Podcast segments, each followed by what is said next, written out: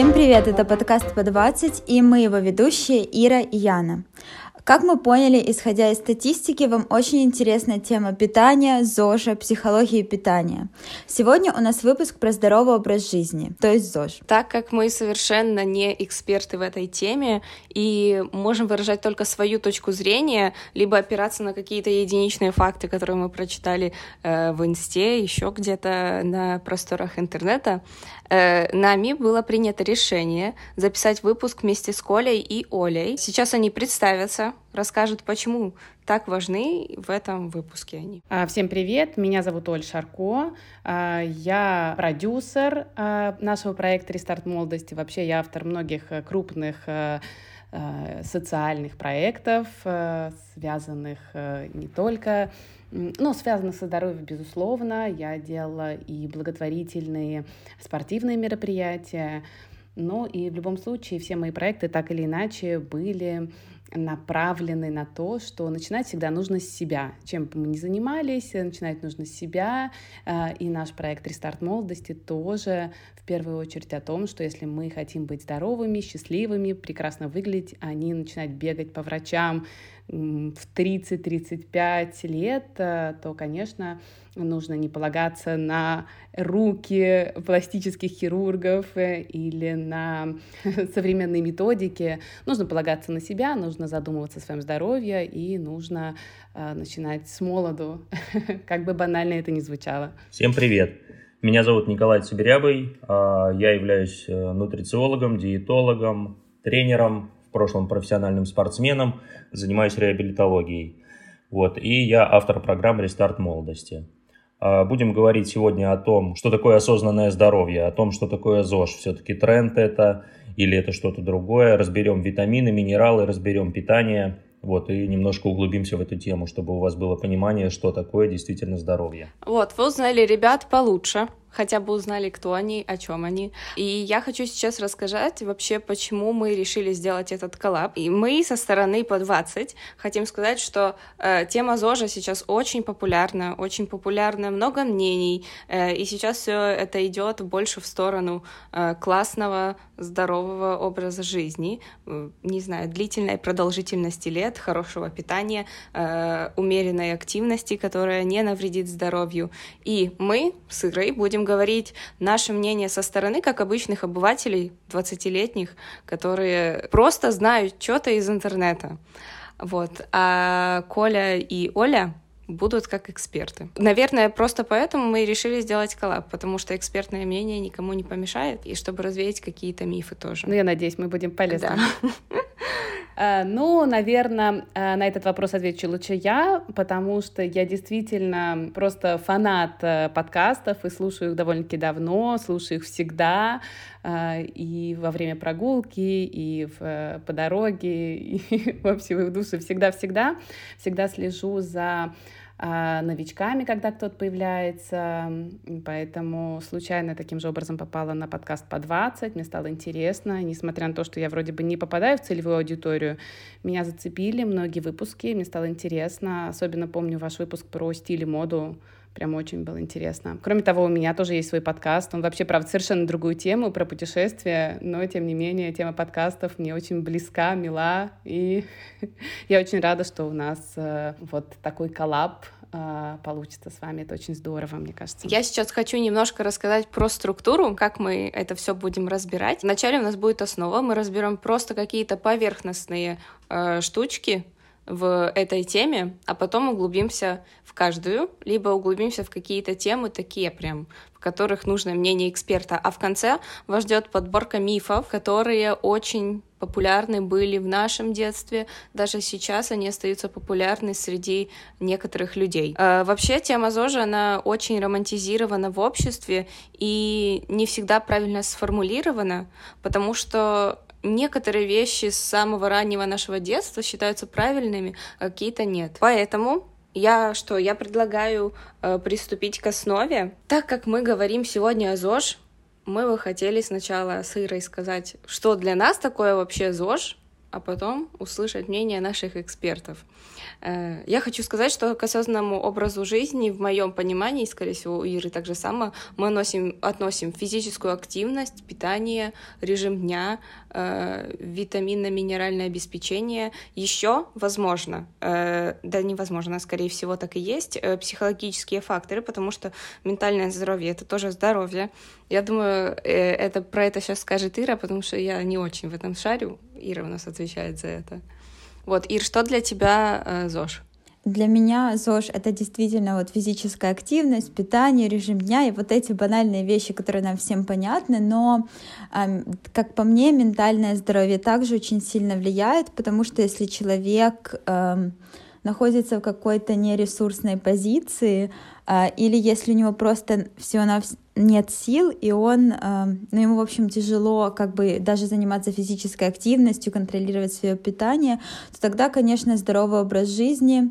Мне кажется, все начинается с головы, то есть нашего восприятия себя, например, и поэтому, мне кажется, это будет очень полезный выпуск для того, чтобы понять, что здоровый образ жизни, он может быть действительно доступен каждому, и каждый может его применить в своей, э, ну, в своем быту, в своем, как бы, образе жизни, в своем mindset е.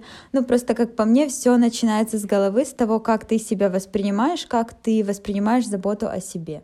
Итак, все-таки ЗОЖ или осознанное здоровье? ЗОЖ — это по большей части тренд на данный момент, но тренд хороший, да, то есть это не тренд хиппи, который был там э, в прошлом столетии, не знаю, где-то 70-х, 80-х годов, это хороший тренд.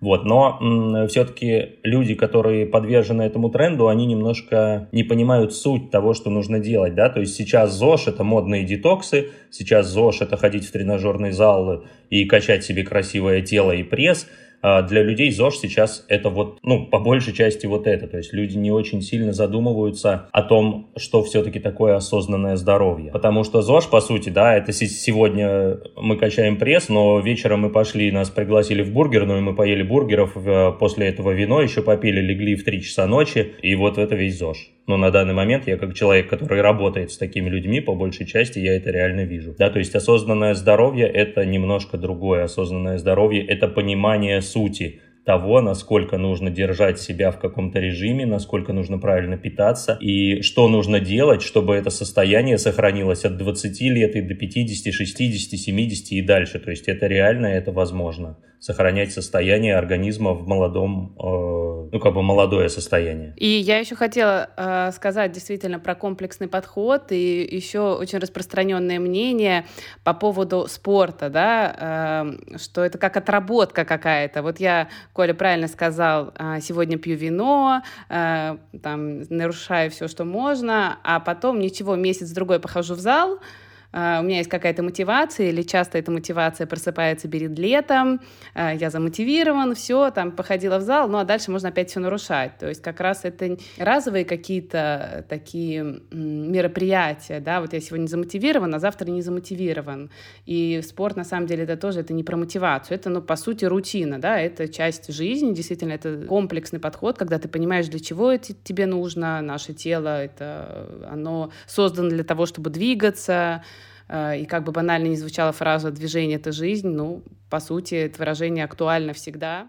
Коля немножко зацепил тему про тренд, про то, что ЗОЖ сейчас тренд, я с этим полностью согласна, потому что ЗОЖ начал тоже переплетаться больше с э, какими-то маркетинговыми вещами по типу мы покупаем только экопродукты, на которых есть нарисован листик, либо э, покупаем что-то что-то, что супер в тренде. Допустим, авокадо тосты, да, это классно, но это слишком романтизированная штука, как по мне. И мне кажется, э, тоже в тренд входит... Э, сейчас есть течение, называется That Girl. Девушки, которые занимаются спортом, э, супер правильно питаются. Я говорю, больше веду к тому, что в тренд понятия ЗОЖа вносят не только правильное питание, образ жизни, еще туда входит музыка всякая, э, всякие определенные фильмы, сериалы, все вот это вот, потому что это как бы подкрепляет твою мотивацию э, дальше заниматься своим вот таким вот образом жизни. Но я согласна тоже с Колей и Олей о том, что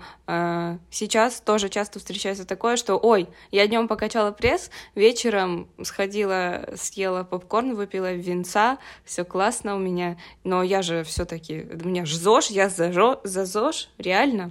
Да, завтра я на ЗОЖ. А завтра я на ЗОЖе, как бы это не считается. Это не считается. Э, вот, так что, ЗОЖ это все-таки про здоровье или про тренд? Потому что это очень спорный вопрос сейчас. На данный момент ЗОЖ это про тренд. Но еще раз повторюсь, что это хороший тренд, который все-таки ведет нас к здоровью.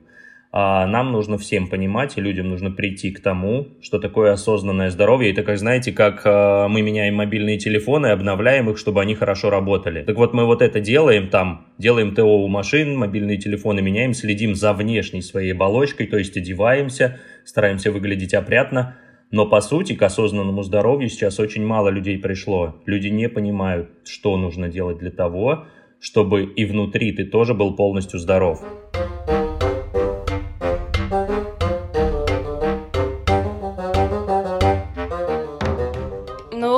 Вот насчет внутри и внешне, у нас есть следующий тезис, это ты что ты ешь, э, ты это то, что ты ешь, это правда или красноречивое высказывание на самом деле? Можно ли позволять себе какие-то погрешности? Тоже, если поддаваться этому тренду, можно спокойно столкнуться с психологическими проблемами или даже довести себя до анорексии, булимии, РПП. Все в этом э, роде просто из-за того, что неправильное восприятие этого всего. А, смотрите, ты то, что ты ешь. Это чистая правда. Да, и я всегда учу людей тому, что э, не нужно сходить с ума чисто по супер правильному питанию и изо дня в день есть действительно одни листья салата, да, потому что это ну, тоже не приведет к здоровью полноценному. То есть, во-первых, э, питание должно быть сбалансировано, вот, и по продуктам, и по витаминам, минералам. Во-вторых, мы всегда смотрим на такую штуку, как обмен веществ. Да? Чем мы правильнее питаемся, тем обмен веществ быстрее. Чем он быстрее, тем мы лучше выглядим. И мы э, так можем нарисовать да, вот эту линию обмена веществ. Идеальный обмен веществ – это прямая линия. Дальше мы смотрим, да, что любой э, сбой в питании, допустим, пошли, съели бургер, а это у нас, ну, отклонение от прямой линии, да, ну, допустим, пробой вверх. Вот, и дальше мы смотрим, если у нас вот эти пробои вверх один раз в две недели, и они небольшие, да, там один прием чего-то вредного, грубо говоря, ну, захотелось, с друзьями пошли, один раз в две недели, то этот пробой небольшой, да. Если представьте, что мы э, делаем каждый день, съели конфетку, ой, ничего страшного, вечером потренируюсь, да, э, съели бургер, выпили вина, еще что-то, все это замедляет обмен веществ. И посмотрите на линию, да, вот эту прямую, она вся в сбоях, получается ежедневно эти сбои, и это не ведет к здоровью однозначно да, поэтому ты то, что ты ешь, это чистая правда. Чем мы более правильно питаемся, тем мы лучше выглядим, и э, тем мы более здоровые.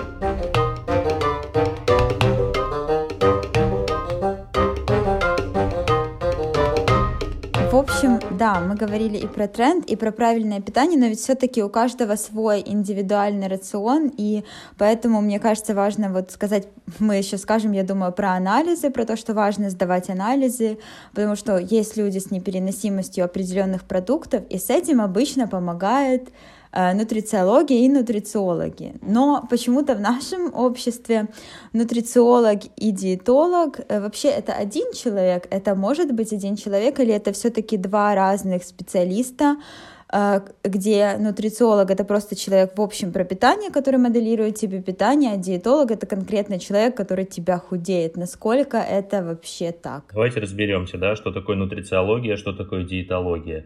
Это две разных, два разных направления, две разных науки, которые тесно переплетены друг с другом. Итак, диетология – это наука о питании. Это про продукты. Нутрициало – это про продукты, диетология – продукты и сочетание их друг с другом, усвояемость продуктов, их сочетание и все, что с этим связано.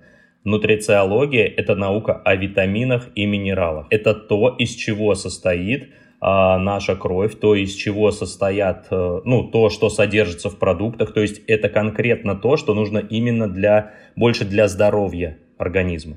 Потому что для здоровья организма нам нужно полноценное наполнение именно витаминов и минералов. Именно на это нужно обращать внимание по сути, для самочувствия больше нужно обращать внимание на витаминно-минеральное обеспечение, нежели на продукты, которые мы едим. Все-таки для здоровья. Для внешнего вида, естественно, продукты тоже, которые мы едим, это очень и очень, э, ну, большое подспорье, да, для нас, для внешнего вида. Я предлагаю углубиться, допустим, вот в эту тему. Ты сказал, что э, продукты важны, э, минералы и все такое важно, все это важно очень.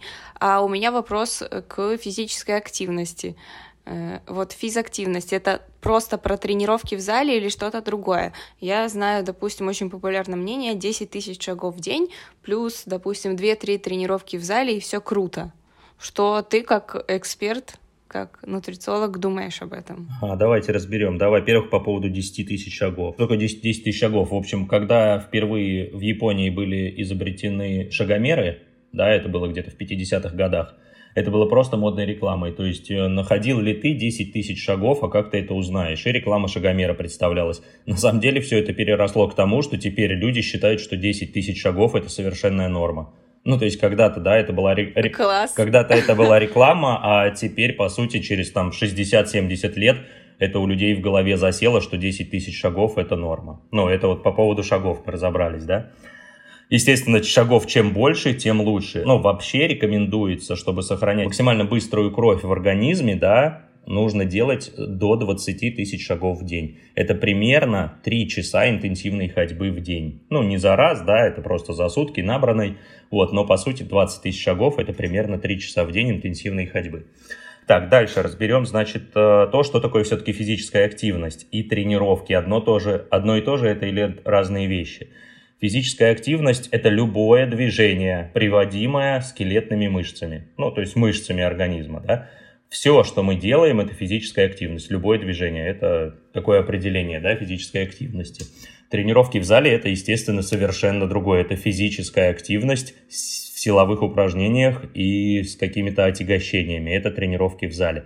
По сути, для здоровья организма нужна любая физическая активность. Поэтому мы не можем сказать, что тренировки в зале это хорошо, а бег это не очень хорошо. А вот футбол это вообще, а это вообще не супер хорошо. Нет, для здоровья хорошо все. Просто тренировки в зале чем как бы полезны? Тем, что они более все-таки доступны для людей. Ну, сейчас везде, да, тренажерные залы, как бы это достаточно обширная реклама, и это достаточно, ну, в какой-то мере все равно доступно, да, для большего количества людей. Вот, это удобно, да, потому что у человека какая-то появляется мотивация заниматься, когда он приходит в тренажерный зал, он вроде уже не может не заниматься. Вот, э, тренажерный зал полезно для того, чтобы задействовать все мышечные группы, да, то есть можно и руки, и ноги, там все задействовать, вверх, вниз, и все-таки тренировки в зале, они еще помогают формировать нам достаточно красивую мускулатуру, которую мы не сможем сформировать только бегая. Вот. Но по сути для здоровья, еще раз повторюсь, да, для того, чтобы сохранять здоровое состояние организма, любая физическая активность это очень и очень хорошо. Э, я еще слышала такое мнение, э, не мнение, а больше часто читала всякие статьи, там, где была э, информация о том, что чем больше ты проявляешь какой-то активности в своей жизни, допустим, там, что ты делаешь уборку сам, либо что ты, не знаю, при переезде таскаешь какие-то коробки, еще что-то делаешь, ходишь в магазин именно пешком, а не доезжаешь до чем-то, именно проявляешь какую-то обычную физическую физическую активность, но в течение своего дня, что она намного полезнее, чем намеренная активность, когда ты себя больше даже заставляешь, либо когда у тебя чисто по плану там в какое-то время спортзал, а ты, допустим, в офисе сидишь, и твоя физическая активность ограничена только вот тем, что ты пришел, покачался, побегал, ну, да, да, конечно. На самом деле еще есть вот известный э, синдром трех кресел, да, то, что человек э, пересаживается из одного кресла, э, это дома, автомобиль или любой транспорт, и в офисе. Э, и поэтому, конечно, Э, мы всегда тоже призываем оставить, если вы на своем автомобиле, припарковаться подальше, пройтись лишний квартал, подняться по лестнице, э, дойти до магазина. Но что касается переезда, тут главное не переборщить, наверное, с тяжелыми коробками. Но так, в принципе, но так, да, конечно, э, вот эта бытовая активность, она крайне важна, чтобы опять-таки не было о том, что ты сидишь несколько часов вообще не вставая, а потом, ой, мне же надо походить ходить. Быстренько, сейчас я, сейчас я нахожу в зале, все, отзанимался, галочку поставила. Э, конечно, тут в течение дня важно, чтобы тело у тебя все-таки не сидело. Как я уже говорила в самом начале, э, оно э, дано нам, чтобы мы двигались все-таки, оно, а не чтобы сидели на одном месте.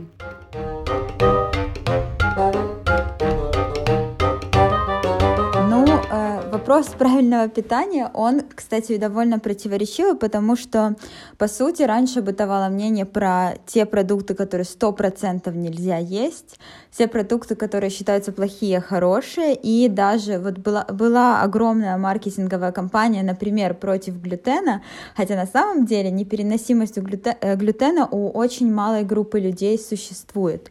И таким образом люди, в принципе, ментально себе делают какой-то миф и образ плохой еды, и после этого могут начаться, в принципе, у людей психологические проблемы, потому что они демонизируют определенные продукты. Э, так вот, в связи с этим вопрос, как приучить себя питаться правильно, но без вот этой демонизации того, что какая-то еда, она просто смертельно опасна, ее ни в коем случае нельзя есть, а какая-то еда, она просто пища богов. Давайте об этом, да, тоже поговорим подробнее. Значит, первое, на что нужно обращать внимание, на то, что нужно понимать. У нас организм, да, самый универсальный из всех живых существ, которые населяют планету. Организм человека самый универсальный. Мы можем есть сырую пищу, можем есть готовую пищу, можем есть отравленную пищу, мы можем реально, ну, как бы у нас организм все перебарывает. Вот. Вопрос о том, что все-таки более для него полезно, что более вредно. То есть он-то совсем справится, организм, да, если мы и пичкать сахаром себя будем без конца, тоже справится организм. Только единственный вопрос, что ресурс организма тогда ограничен становится, очень сильно теряется, быстро расходуется аккумулятор, да, который у нас внутри есть. Вот, это по поводу продуктов, что точно нельзя или что точно можно. Мы в конце, да, обговорим там продукты, от которых точно нужно отказаться, а это мы обозначим. Вот. Как научить себя правильно питаться? А, много сталкиваюсь с этим, естественно, людей веду и постоянно консультирую о том, что у нас э, формируется привычка на уровне рецепторов, да, то есть если мы с детства, нас родители приучили, или далее мы сами себя приучили, допустим, э, питаться сладким, наши рецепторы просто требуют сахара, да, у нас там в мозгу определенные нейромедиаторы как бы содержатся, да, которые начинают этого требовать для того, чтобы повышать, э, ну, гормон дофамин, да, как бы повышать. Вот. И это получается, что у нас организм сам требует. Так вот, для того, чтобы переучить рецепторы, требуется три недели. Первые две недели это действительно такая достаточно жесткая борьба с собой должна быть, но это мы обговорим, да, что есть заменители. Сейчас продуктов у нас все хорошо так продвинулось. Короче, нужно три недели для того, чтобы переучить рецепторы. Самое частое, с чем я сталкиваюсь, это все-таки привычка у людей либо к сахару, либо к белой муке. Да, это действительно достаточно большая привычка. А сейчас, на данный момент, чтобы переучить себя употреблять сахар, есть протеиновый шоколад очень хороший, действительно настолько хороший, и э, там сахарозаменители натуральные содержатся, и он действительно по вкусу напоминает очень сильно молочный шоколад, уже это очень сильно продвинулось, и мы тем самым будем обманывать постепенно свои рецепторы по поводу сахара. Через время вы действительно как бы сами поймете, что вы не хотите сахара, и вам будет не проблема отказаться да, от всего, что содержит сахар. А, еще есть такая добавка хром. Она дает очень хороший контроль над сладким и очень хороший контроль над мучным. А, нужно употреблять либо пикалинат хрома, либо хилат хрома в дозировках от 400 до 600 мг в день. Их можно купить в аптеке или на сайтах витаминов, минералов. Вот, обращайте, пожалуйста, на это внимание. А что он делает? Э, не как избавляет от тяги к сладкому и мучному? Почему это происходит? На, э, это на основе витаминно-минерального баланса в организме. Да? Если у нас э, недостаток хрома, у нас организм начинает сигнализировать о том, что ему нужны быстрые углеводы. А быстрые углеводы у нас содержатся либо в сахаре, вот, либо в мучном. Ну, со, со, со, соответственно, вот, этот, э, вот эта добавка, да, она поднимает уровень хрома в организме, и вам просто не хочется сладкого. Ну, опять же, да, это плюсом к тому, что вы переучиваете все-таки свои рецепторы и свои привычки, к которым мы приучились. А вот на вашем личном опыте есть вопросик. Э, ради... Вообще лучше радикально отказываться от какого-то продукта, то есть раз, и я завтра абсолютно что-то не ем, например, сахар, или постепенно к этому подходить, чтобы не было, допустим, такой ломки, или как это правильно назвать?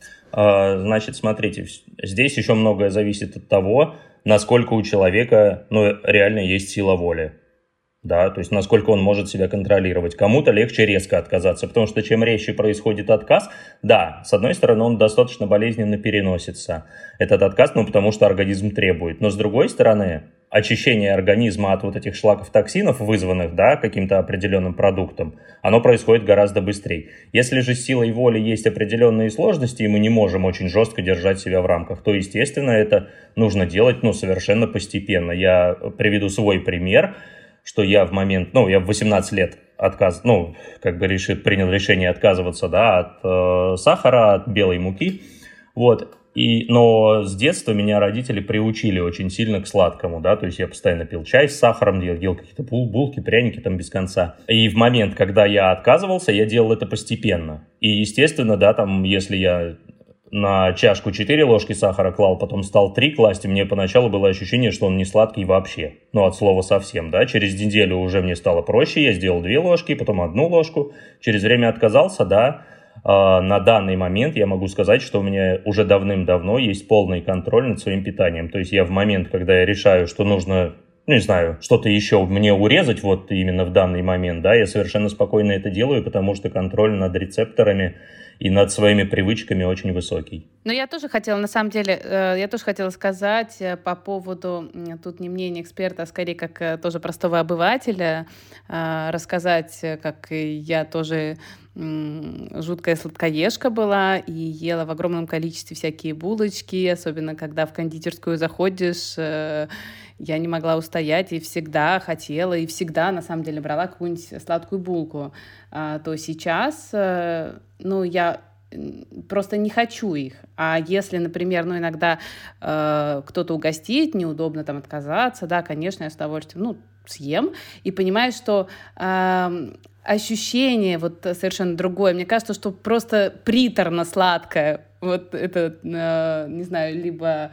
торт, либо пирожные, которые раньше-то мне нравились, а сейчас совершенно другое ощущение от этого. На самом деле, я думаю, учитывая, что мы сейчас говорили э, про сахар, про булки, то вполне уместно будет э, обсудить калории, поговорить про какие-то тоже стереотипы, про вредные и полезные, можем обсудить а, вообще про КБЖУ, что это такое, считать, не считать, а, можем затронуть тему интуитивного питания. Так, ну давайте, да, разберемся, что такое все-таки калории, да, есть ли вредные или полезные калории. Значит, смотрите, килокалории — это счетчик энергии, которая поступает из продуктов. Вот что такое килокалории.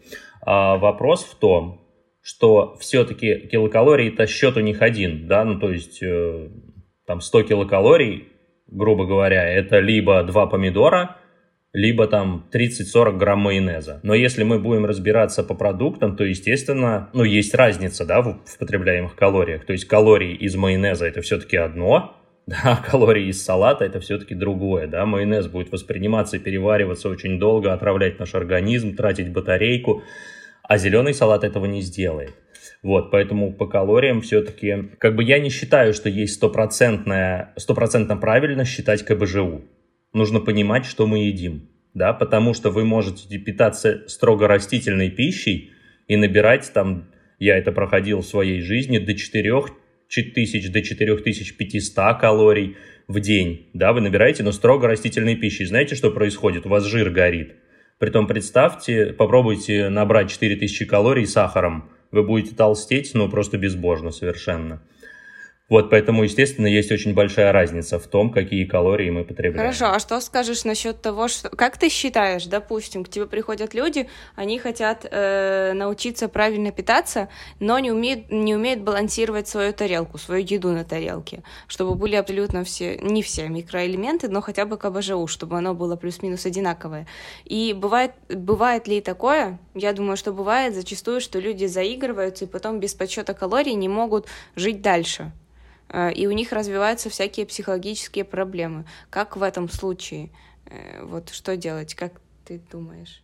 Да, смотрите, мы опять же, да, говорили вот с вами в самом начале о том, что такое осознанное здоровье, осознанное питание. Нужно постепенно приучить себя. Мы же не говорим о том, что к осознанному питанию, к осознанному здоровью мы придем там за месяц. Нет, конечно, мы придем к этому достаточно, ну, какое-то время нужно потратить, чтобы к этому прийти. А, поэтому изначально, естественно, любой человек, он должен либо контролировать себя, либо довериться профессионалу, чтобы профессионал его контролировал по поводу того, что он ест и сколько он ест. А потом дело времени, да, рецепторы переучиваются, и вот как Оля выше сказала, организм уже не хочет. Не знаю, девочки, вы это проходили на себе, не проходили, но вот э, я со своими клиентами это прохожу, что организм просто не хочет сахара, он не хочет вредного, не хочет жирного. Ты просто это не хочешь, хоть тебя завали сверху этими булками, ты как бы даже глазом не поведешь, потому что неохота. А, то есть мы приходим к тому, что изначально человек все равно должен контролировать либо сам себя достаточно строго, либо довериться профессионалу. Через время, когда организм очистится от всех шлаков, он уже не будет сам требовать от тебя лишних калорий, требовать от тебя там какого-то переедания или вредных продуктов. Это просто будет не нужно. Да, мы же так зашли уже в эту тему, тему, в тему сахара, он у нас мелькает, и булки, и шоколадки, то, э, ну, насколько вообще сахар вреден для организма? Может, есть какие-то заменители, которые более-менее ничего? Вот, и вообще нужно ли каждому отказаться полностью от, например, рафинированного сахара? А, значит, смотрите, по поводу сахара у нас вообще достаточно сложная во всем мире история, да, потому что сахар действительно очень вредный продукт для организма. И до 1860 года человечество жило совершенно без сахара. Ну, то есть он был э, произведен, обработан только в 1860-х годах, где-то, да, с 60-х до 70-х годов 19 века.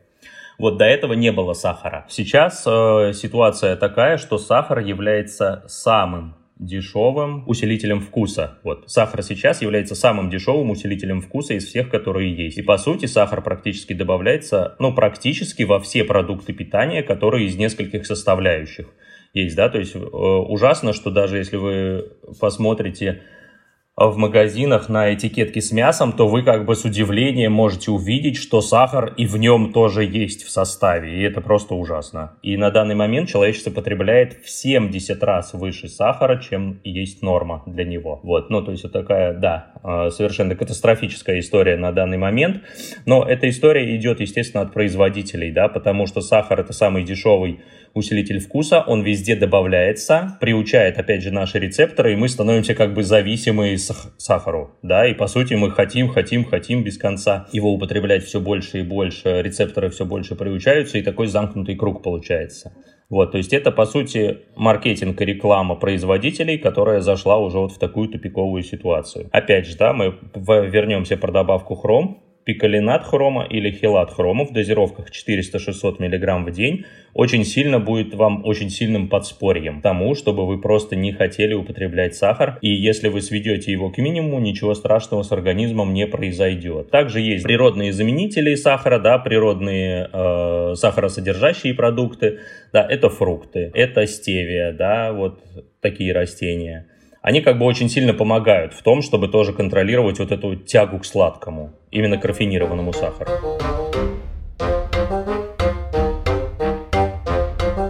Хорошо, а что насчет воды? Э, как вот что ты думаешь насчет той формулы, что нужно 30 э, миллилитров на 1 килограмм веса, и вот это вот твоя норма, и все будет классно? Э, что ты вот думаешь? Потому что понятно, что мы, вода это наш, э, должен быть первостепенный источник как бы получения какой-то жидкости, мне кажется. Но э, в современном мире, допустим, что я замечаю, это то, что когда даже подростки заходят в супермаркеты, то они говорят, что если пошли купим воды, то это означает пошли купим колы, спрайта, фанты, что-то такое. То есть в понятие вода уже вошли обычные сладкие газированные напитки. Тоже, опять же, ситуация очень печальная, опять же, навязанная производителями в основном, да. То, что мы вроде все это слышим, что нужно пить воду, но по сути я работаю со, со своими клиентами, как бы всегда сталкиваюсь с одним, что человек с очень большим весом может пить литр воды, а может пить меньше. Хотя вес его действительно большой. И вот эта формула от 30 до 40 миллилитров воды на каждый килограмм веса, она действительно имеет место быть, да, это уже, ну, научно доказано, я в это углубляться не буду. То есть это нужно принять как факт, как норму, что мы должны в день пить от 30 до 40 мл жидкости, именно воды, на каждый килограмм своего веса. Разберемся дальше. Э, вода это все-таки можно принимать, допустим, сок или лимонад как воду, или все-таки как жидкость. Нет, у нас организм только воду воспринимает как жидкость, которая для него полезна. То есть все остальное он воспринимает как пищу.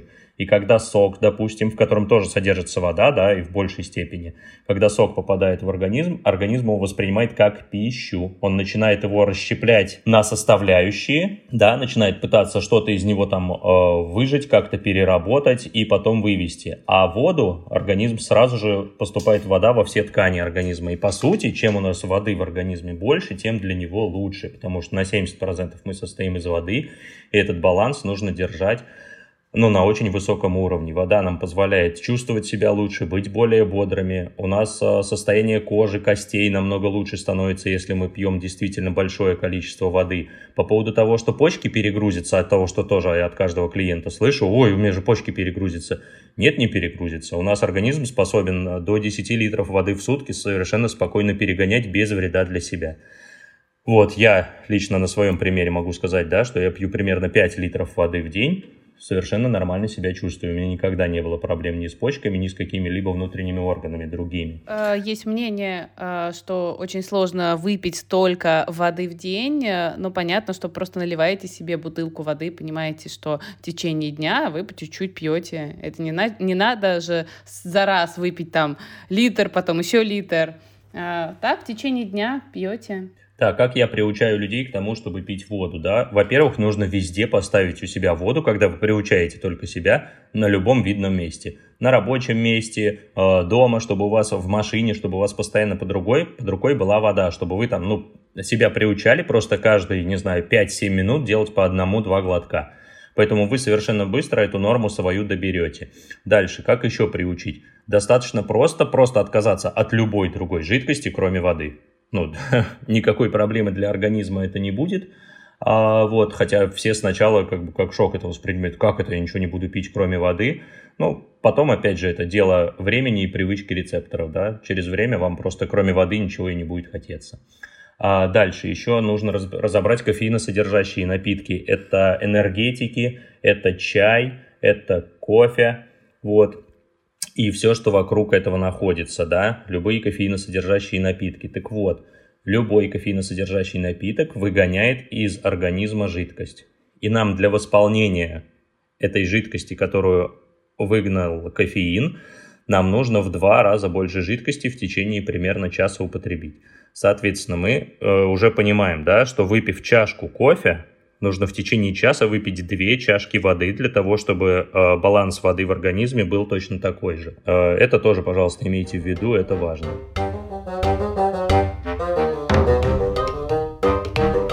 Насчет витаминно-минерального обеспечения организма, потому что, я думаю, все слышали про омега-3 в капсулах и про то, что нужно пить магний, но на этом, мне кажется, у многих людей знания заканчиваются, по крайней мере, я вот точно не разбираюсь. Я знаю, что я сдавала какие-то анализы, мне прописывали определенные витамины, да и все, но хотелось бы услышать, насколько ли вообще это так или нет, что самочувствие напрямую зависит от количества витаминов и минералов в организме. Вот если мы, значит, будем углубляться в эту тему, да, то сейчас у людей, во всяком случае в России, есть совершенное полное непонимание об обеспечении организма витаминами и минералами.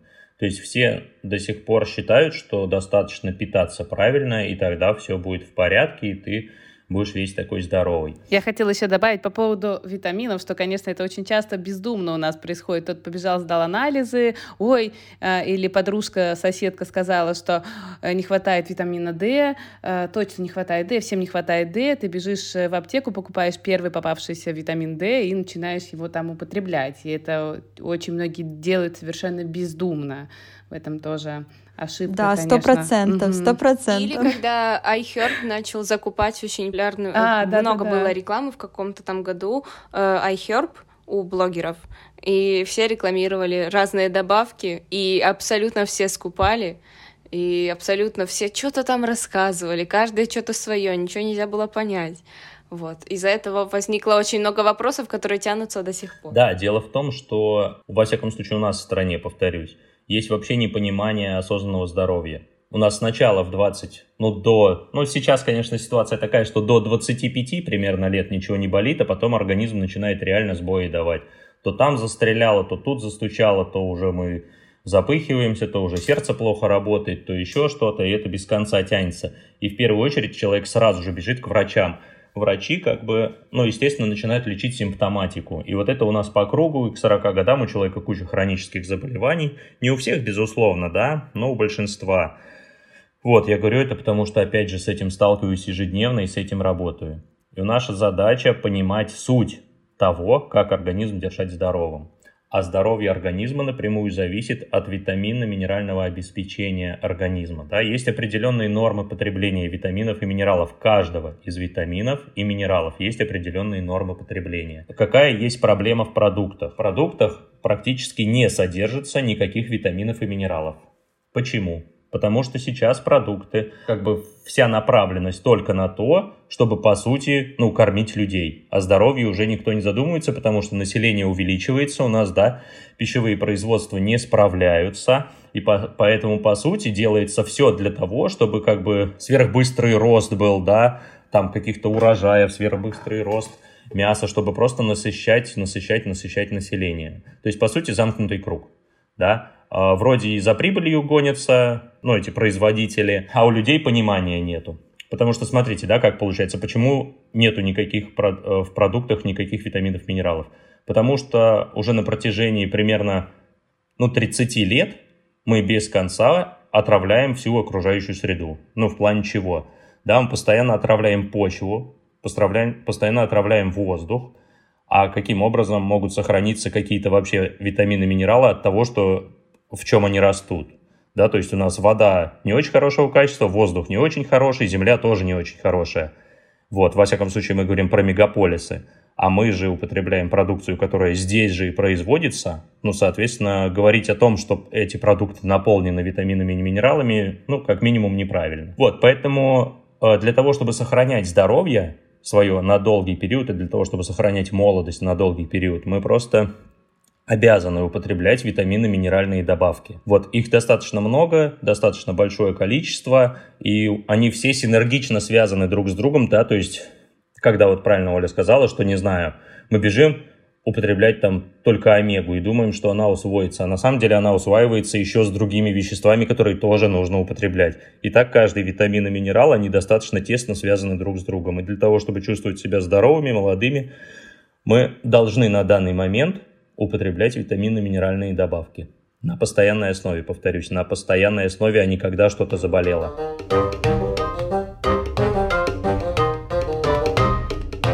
Это все, все вот это вот мы обсудили, но теперь возникает вопрос, как это все впихнуть в режим дня, потому что есть еще сон, который тоже нужно соблюдать, потому что я так понимаю, что э, если ты соблюдаешь правильный режим питания, то у тебя будет и хороший сон, хотя не всегда. Вот. И я хочу, чтобы ты рассказал тоже про режим дня, что такое вообще правильный режим дня и вообще какая ситуация сейчас обстоит у людей с этим. Сложно ли это, не сложно? Как? Смотрите, по поводу режима дня нужно понимать, во-первых, очень, ну, практически всем людям понятие ночи. Ночь не просто так создана, да, ночью, если мы обратим внимание на природу, ночью вся природа спит. Человек, соответственно, тоже как составляющая да, этой природы, он тоже ночью должен спать. И когда мы тусуемся там или что-то делаем, или работаем до двух, до трех ночи, это не есть правильно для организма. Вот, то есть, во-первых, в темное время суток организм должен отдыхать. Это первое, на что всем нужно обратить внимание. А, второе, есть определенные биологические часы. А, каждый, ну, каждый человек, он эти биологические часы может с течением времени понять по себе. Кто-то может, должен поспать подольше, чтобы нормально себя чувствовать, да, а кому-то достаточно 5 часов, чтобы нормально себя чувствовать. сна. Так вот, на эти биологические часы тоже внимание нужно обращать.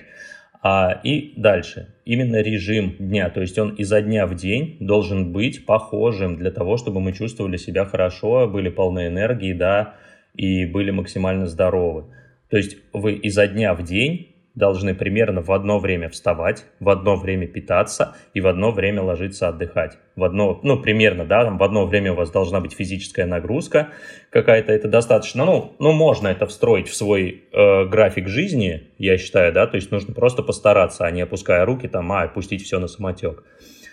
Вот, э, поэтому за этим следите, пожалуйста, за режимом дня, потому что чем мы лучше его отстроим, тем мы лучше, чем мы лучше его сделаем, да, тем мы более будем здоровы и не будем даже вообще задумываться о том, что ой, усталость навалилась, ой, вдруг спать захотелось там в 5 часов вечера, ой, то у меня ночью бодряк, вообще не понимаю, что со мной, у меня нервная система переутомилась, и все, и мне вообще конец, я спать перестал, не знаю, днем сплю, ночью не сплю, вечно вялый, вечно уставший, ну, это то, с чем люди часто сталкиваются. Но еще я хотела сказать, на самом деле, по поводу режима. Э, многие тоже живут по принципу, это касается офисных работников, э, по принципу, э, что пятидневка, ты там встаешь, допустим, в 7 утра, ложишься там более или менее, ну, рано, хорошо или поздно, не так принципиально. Но самое главное, что в выходные ты как бы отсыпаешься. И я там до 12, до часу отсыпаюсь, а потом опять вот это это пятидневка. То есть, конечно, это все не очень хорошо сказывается на нашем организме. Про режим это сто процентов. Э, вот, да, еще то, что можно отоспаться. Я, кстати, много от кого слышала, что я-то э, на, в будни могу не спать, могу спать по два, по три часа, но потом на выходных я как бы свое возьму. Но на самом деле нет. Ну да, я как раз хотела сказать, на самом деле это, конечно, вредно для организма. Это все не очень здорово, когда вот меняется режим, точнее его нету, да. Это очень плохо. Хотелось бы, конечно, затронуть мифы с интернета, которые э, мы слышим очень часто и которые реально много можно где прочитать. Первое, это прям наш это советский, это чисто СНГшный, что нужно обязательно есть суп. Мне вчера бабушка говорит, Ира, ты вот не ешь суп, я знаю, а это плохо, нужно кушать суп. Ну так что, обязательно вообще есть суп или можно обойтись без этого? Про суп, кстати, да, это сейчас Коля ответит на вопрос. Но про суп действительно это очень распространенное э, мнение бабушек всех, что как бы, как же так, если ты не будешь есть супчик, то все, все, ты не будешь здоровый. Конечно, это миф. Ну, здесь даже думать нечего, да, потому что, ну, мы любую еду можем разобрать э, на белки, жиры, углеводы и пита- ну, питательные вещества, да, минеральные витамины. Так вот, что такое суп? Ну, по сути, это просто набор продуктов. А почему именно нужно есть суп, никто, к сожалению, из взрослых мне объяснить никогда не может. Людей. Ну, и вот я, допустим, сам с 18 лет, наверное, может быть, раньше, я как бы супы не ем. Ну, ем там, когда, не знаю, к маме в гости заеду, и вот она там раз в два месяца мне нальет там супчик какой-нибудь свежий, да, поем. А так целенаправленно у меня нету такого, что я ем суп. Ну, опять же, да, то есть это миф, потому что каждый продукт мы можем разобрать на э, вещества, и на белки, жиры, углеводы. Ну, соответственно, суп, он, как и другие продукты, тоже на это разбирается, а, соответственно, именно есть суп не обязательно. А что скажешь насчет того, что овсянка — это вообще супер крупа, и это самый полезный в этом мире завтрак? Тоже миф. Ну, вот что я скажу, потому что овсянка относится к медленным углеводам. К медленным углеводам у нас относятся все виды круп, цельный зерновой ржаной хлеб, к ним относятся, ну, макароны твердых сортов, к ним относятся, к медленным углеводам. Ну, соответственно, овсянка это точно такой же медленный углевод, и если мы на самом деле посмотрим на э, содержание углеводов в ней, то оно практически такое же, как и у других круп. Ну, соответственно, не обязательно есть овсянку каждый день, потому что это супер полезный завтрак. Да, полезный, но сказать, что она намного полезнее других, ну, неправильно. А что скажешь насчет того, что овощи и фрукты наполнены витаминами, если их есть в достаточном количестве, то, в принципе, можно отказаться от любых других добавок, и все будет вообще классно. Да, мне кажется, мы как раз об этом уже э, поговорили, да, по поводу витаминов и минералов, то, что у нас э, все отравлено, и земля, и вода, и воздух. Давайте вот, давайте вот что мы, да, поговорим о чем. Если бы мы сейчас с вами употребляли только продукты там, которые вырос, выросли на Алтае, да, или которые выросли, не знаю, в, в Амазонке, где-то вообще вдали от цивилизации, то да, разговор там идет о том, что они наполнены витаминами и минералами. Но мы же потребляем продукты, которые покупаем их в супермаркетах, а в супермаркеты поставляют продукты у нас кто? Правильно, производители, которые растят их за счет чего? Правильно, за счет добавок. Соответственно, витаминов, минералов мы там вряд ли найдем достаточное количество. Следующий миф о том, что фруктовые соки или же фреши такие же полезные, как и обычные фрукты. Тоже миф. Э, давайте разберем почему. Что такое сок? Сок – это выдавленная жидкость, ну, допустим, из фрукта. Вот смотрите, у нас организм может э, потребить какое-то количество фруктов за один прием. Допустим, возьмем апельсины. Для того, чтобы сделать 500 миллиграмм сока свежевыжатого, нужно примерно 4-5 апельсинов. Вы сока можете выпить, ну, таких хоть два там стакана, да, за раз. Теперь попробуйте съесть 10 апельсинов за раз больших. Ну, вы просто не сможете это сделать. Вот почему? Ну, потому что у организма, да, есть такая определенная программа как бы потребления вот этих веществ. А в любых плодах у нас содержится клетчатка, которая необходима для, ну, для пищеварения, для переваривания других продуктов. Она просто необходима.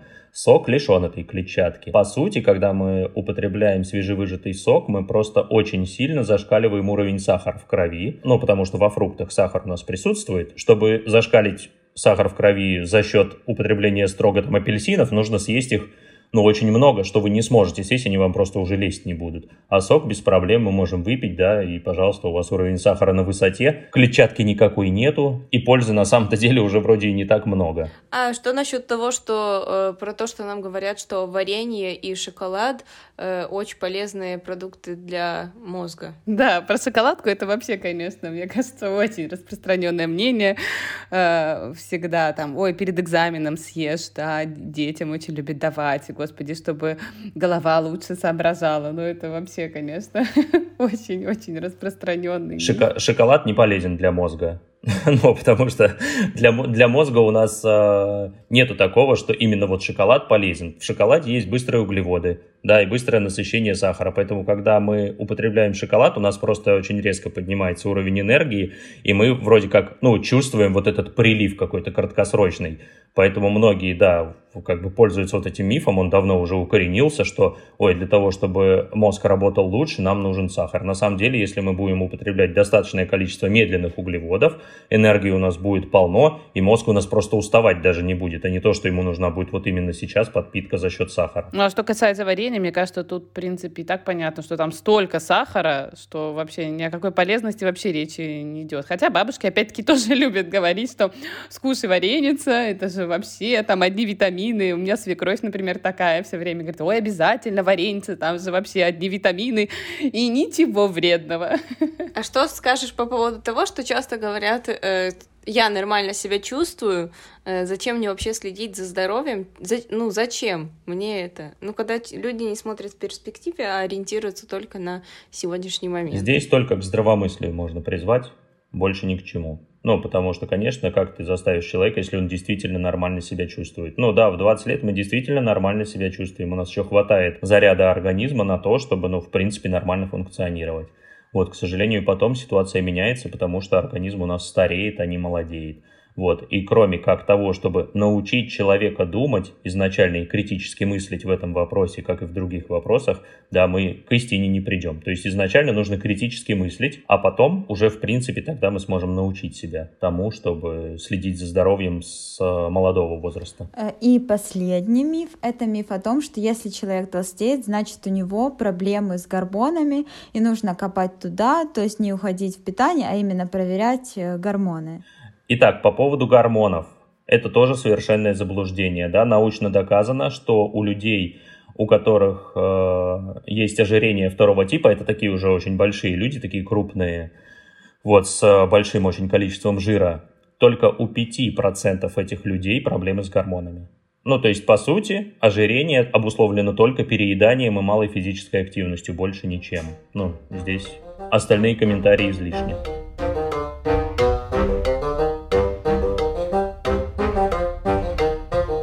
Основные мифы мы разобрали, и сейчас я бы хотела, чтобы ты сказал нашим слушателям о продуктах, о которых желательно отказаться, не нужно, хотя, может, и нужно.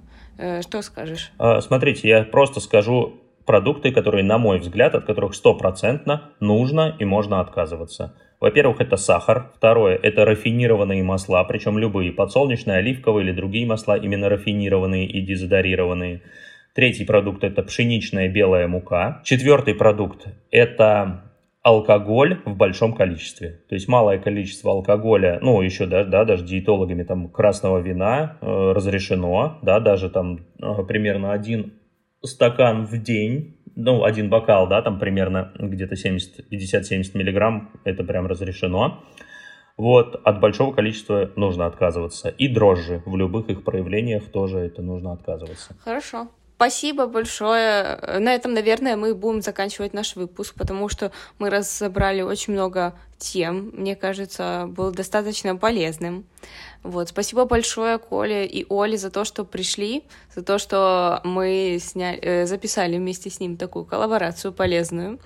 Может, у вас есть, как у экспертов, какие-то пожелания насчет здорового образа жизни и вообще здоровья? Ну, спасибо, конечно, вам. Мне кажется, получился довольно интересный выпуск. Я на это очень надеюсь. Э, ну, а что касается пожеланий, на самом деле хочется сказать э, что, ну, по сути, э, нам при жизни дано одно тело, да, второго уже тела не будет. И зачем же мы своими руками портим свое здоровье, и потом будем ходить по врачам, пытаться опять-таки исправить эту ситуацию. Когда можно, чем раньше, тем лучше. Осознанно подходить к своему здоровью, осознанно подходить к своему питанию. Ну, как диагностика автомобиля, да, вот постоянно контролировать, э, и тогда все будет классно, э, вы будете полны энергии, э, вы будете счастливы, вы будете прекрасно выглядеть, вам будут сыпать комплименты, точно у вас не будет никакой одышки, не будет никакой усталости, это же круто,